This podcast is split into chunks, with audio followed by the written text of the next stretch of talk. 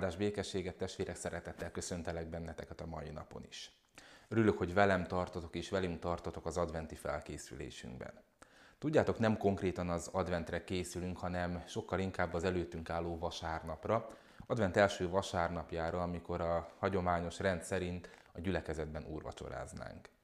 Idén sajnos nincs arra lehetőségünk, hogy személyesen találkozzunk és személyesen együtt úrvacsorázzunk a templomban, ehelyett újra arra kérlek titeket, hogy ahogyan tavasszal is tettük, úgy otthon készüljetek az úrvacsorai közösségre. Családi körben, magányosan, kinek hogy adja az Úristen. Készüljünk az úrvacsorai közösségre, és ne engedjük testvérek, hogy a járvány, a helyzet, amiben Isten belehelyezett minket, az elvegye az örömünket.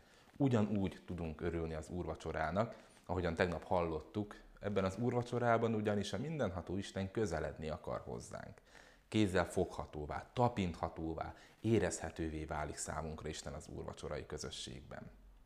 Tudom azonban, hogy a közösség, meg az Isten közelsége, az mindenkinek mást és mást jelent. Talán van olyan, aki ki tudja mondani Dáviddal, a Zsoltárossal együtt, hogy Uram, közelséged olyan jó én nekem. Annyira szeretek a te közelségedben lenni, Istenem.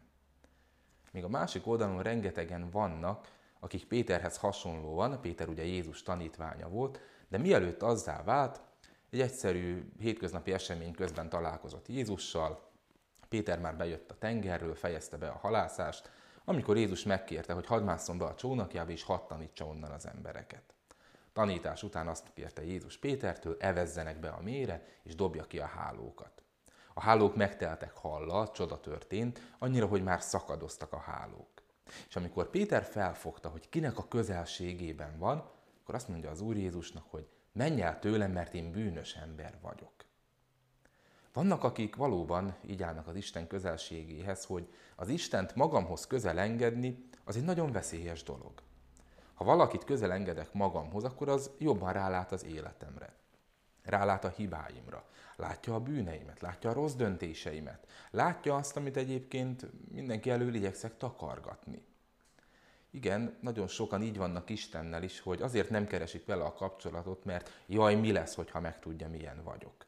Csak zárójelben jegyzem meg, nehogy eltérjünk a témától, tudja, hogy milyen vagy, akkor is, hogyha ezt nem mondod el neki, nem tudsz előre elrejtőzni. De sokan azért megpróbálják. Fél az ember. És tudjátok, ez a félelem a bűneset óta bele van kódolva az emberbe. A bűneset előtt azt olvassuk, hogy az ember nem félt Istentől. Ádám és Éva találkozott a kertben Istennel, beszélgettek vele.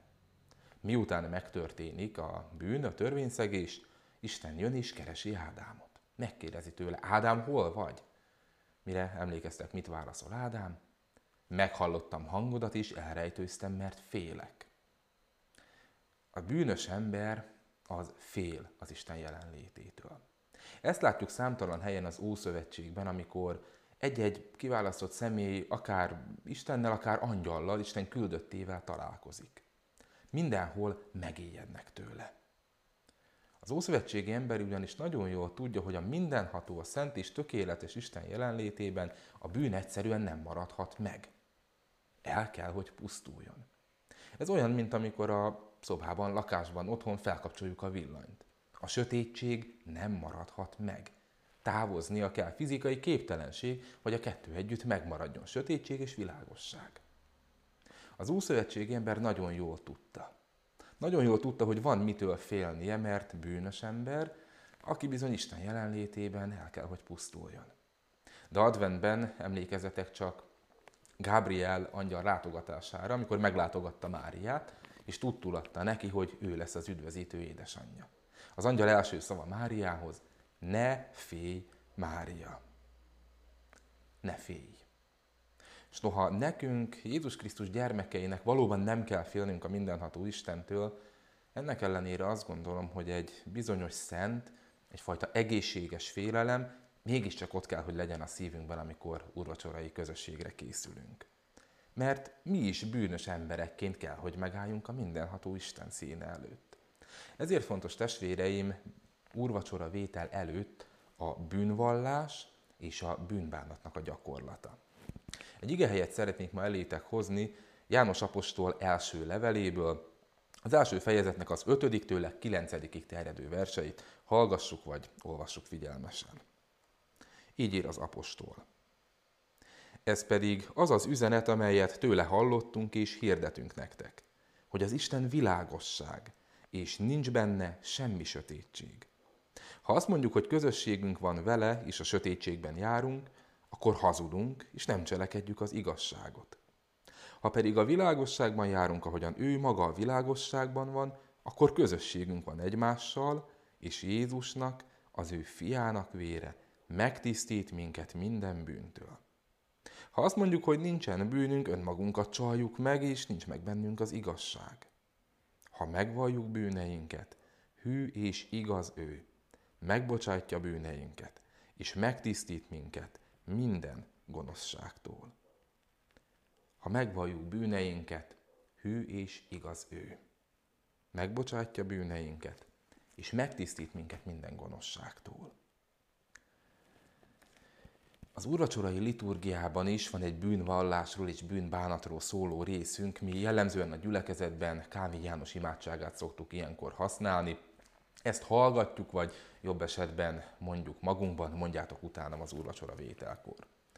Azt gondolom azonban, hogy ez az imádság, amit mi úrvacsoránál használunk, ez, ez önmagában így nem meríti ki a bűnvallásnak, meg bűnbánatnak a fogalmát. Hiszen hogy működik a gyakorlatban? Meghallgatjuk, bólogatunk imádság közben, hogy igen, szálljuk és bánjuk, Urunk, kárhoztatjuk magunkat és bűneinket, igaz bűnbánattal kérve, de azért legyünk őszinték. Igaz az a bűnbánat, amit ilyenkor elmondunk? Mert az a helyzet, testvérek, hogy semmi konkrétat nem szoktunk ilyenkor megvallani. Ez egy közgyónás, amit nyilvánosan megteszünk.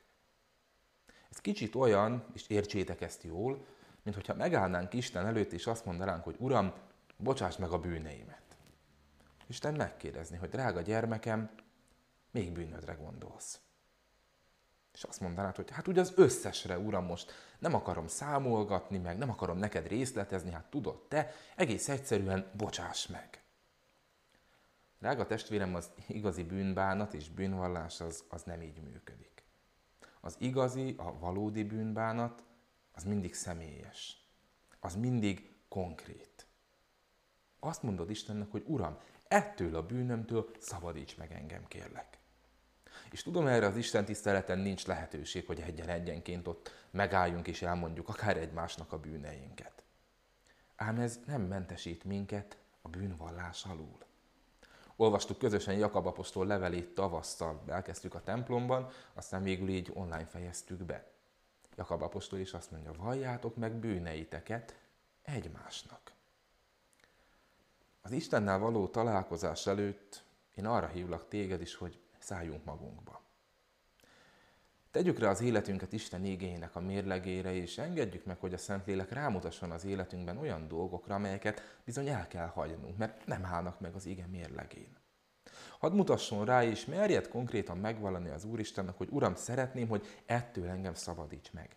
Ezt vedd el az életemből, hadd hagyjam el. Igen, ilyen konkrétnak kellene lenni. És tudod, amikor megvalod egy-egy bűnödet Istennek, a nevén nevezed a bűnt, itt kezdődik az őszinteség. A nevén nevezed, Uram, ettől szabadíts meg engem.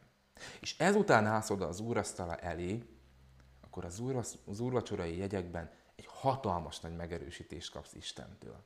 Mert azt mondja, hogy tessék gyermekem. Megtettem, amit kértél, mert Jézus Krisztusban elhordoztam minden bűnt.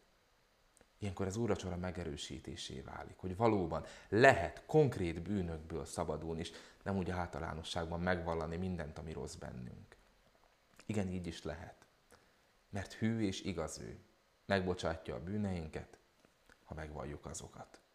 Én erre a megvallásra bíztatlak most titeket, van még néhány napunk, hogy felkészüljünk az úrvacsorára, sőt, talán ez az úrvacsora, amit otthon veszünk, még egy picit személyesebb is tud lenni.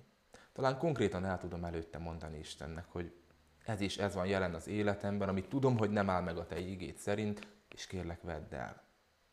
Az úrvacsora jegyeiben Isten abban akar megerősíteni majd téged, hogy igen, ő már elvette legyen áldott felkészülésed, ma a bűnbánatra, bűnvallásra hívlak titeket, engedje meg testvérek a Szentlélek Isten, hogy ez valódi, igazi legyen, és az úrvacsorában mindannyian megerősítést nyerjünk majd arra.